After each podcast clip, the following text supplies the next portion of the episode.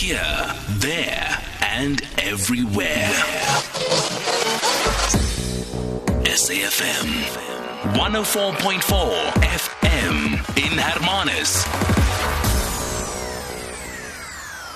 All right, you're live on the talking point. We've got 10 more minutes before we have to get out of here and hand over to the update at noon with Sakina Kamwendo. Uh, so, uh, in that time, we're going to be looking at the war against rhino poaching. Well, there's definitely good news on that front. There's been a significant drop. It's of 33% in the number of poachings that have been taking place. Uh, all of this detailed in a report by the Department of Environmental Affairs, Forestry and Fisheries. Albi Modise is the spokesperson for the department. Good morning, Albi. Katie, good morning, and uh, thanks for the opportunity. Thank you for joining us today. Let's Great. talk then about um, the progress that you're seeing in uh, the fight against rhino poaching. So, Kathy, 2020, we we saw a decline of uh, 33% in terms of uh, poaching activities. Uh, we, in the main, the country lost 394 rhino. Um, if you compare 2020 to 2019, you would see that uh, that 33% decline is recorded because in 2019 we had uh, lost about 594. But of course, we, we need to we are mindful of a key number of factors at play. Mm-hmm there was a lockdown which effectively closed down activities across the country in the biggest part of the year.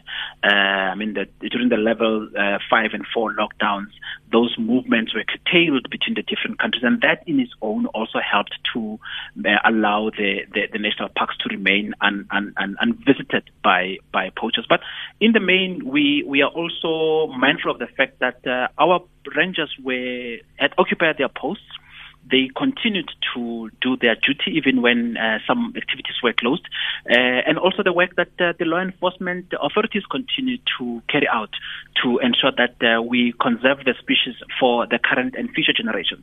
Albi, I imagine that there's some lessons that you have learned as the department mm. out of this experience because, you know, effectively, if it's about keeping people out, it then speaks to the kind of security measures and where uh, those security measures need to be implemented in order for the fight against rhino poaching to be effective.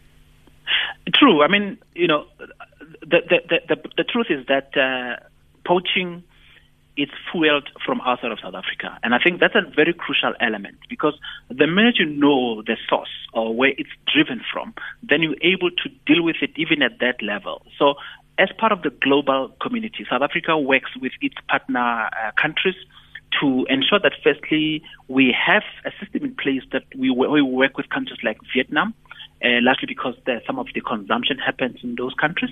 Uh, mm. Countries like, uh, uh um, uh, you know, at the SADC region, we have agreements with Mozambique, but we also have been able to work collaborative with our, our neighbors because, in the main, some of the incursions observed at uh, Kruger National Park had been driven from, for an example, Mozambique. Mm. And you know, one of the things I'm thinking about is that, of course, poaching. When you know when a rhino is poached, that's just the beginning of the process. They still need to uh, move, uh, you know, these horns around. Exactly. And so, what have you been able to discover around the movement um, of these horns that you perhaps could also be targeting differently? Look, I mean, the, the, you're right. I mean, the, but firstly, you know, the, the, the, police service have been very effective in, in dealing with that, uh, Kathy.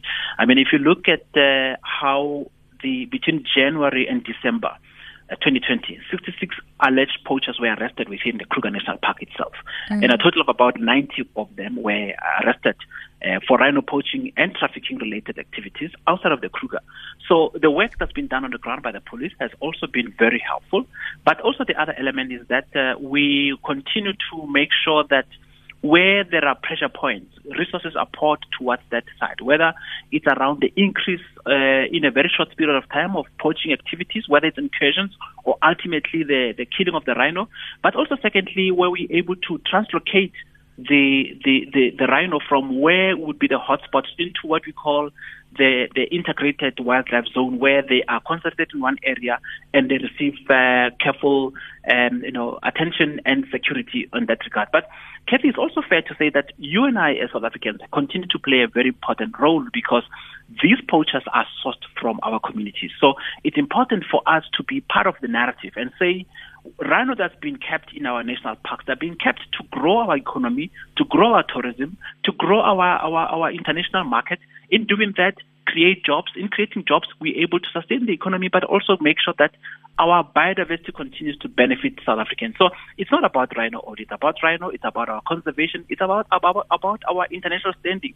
We are the home of the biggest rhino population. And our quest as South Africa is to make sure we maintain that as we grow our mm. ecotourism sector in the country. Are you expecting these figures to change in 2021 because there are more prospects of us having greater economic activity this year than perhaps what we saw last year? Kathy, if you look at the figures of this year, you will realize that uh, over the past five years or thereabouts, the p- figures have been declining over the years of rhino poaching. So, the, of course, the lockdown has added impetus, but mm. it also says a lot about the interventions on the ground that we've uh, put.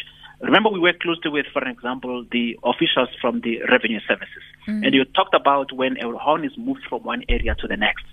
They, they, there's been interception of such uh, horns at the different ports of entry and exit. And there's also been uh, interception of such at different roadblocks across the country where individuals have been found with uh, horns that they can't even account for. Uh, so therefore, it's it's work that involves a whole array of officials, but also our green scorpions have been at work and working closely with uh, the the the the different um, um, SARS officials at the ports of entry and exit. All right. Albi Modise is the spokesperson uh, for the Department of Environmental Affairs, Forestry and Fisheries. Uh, so, certainly reporting some um, improvements when it comes to rhino poaching in the country. But you know, you look at that number, it's still very high 394 rhino killed, um, you know, in the previous year. I think it's still quite a high number. And certainly the fight against rhino po- poaching is one that needs to be maintained uh, with great great, great um, dedication in order to fully be able to, to bring those numbers to, to, to a level, if not, uh, you know, to completely stop the poaching of rhino. Okay, before we leave, maybe just a couple of WhatsApp voice notes, uh, you reflecting on some of the conversations that we've had today.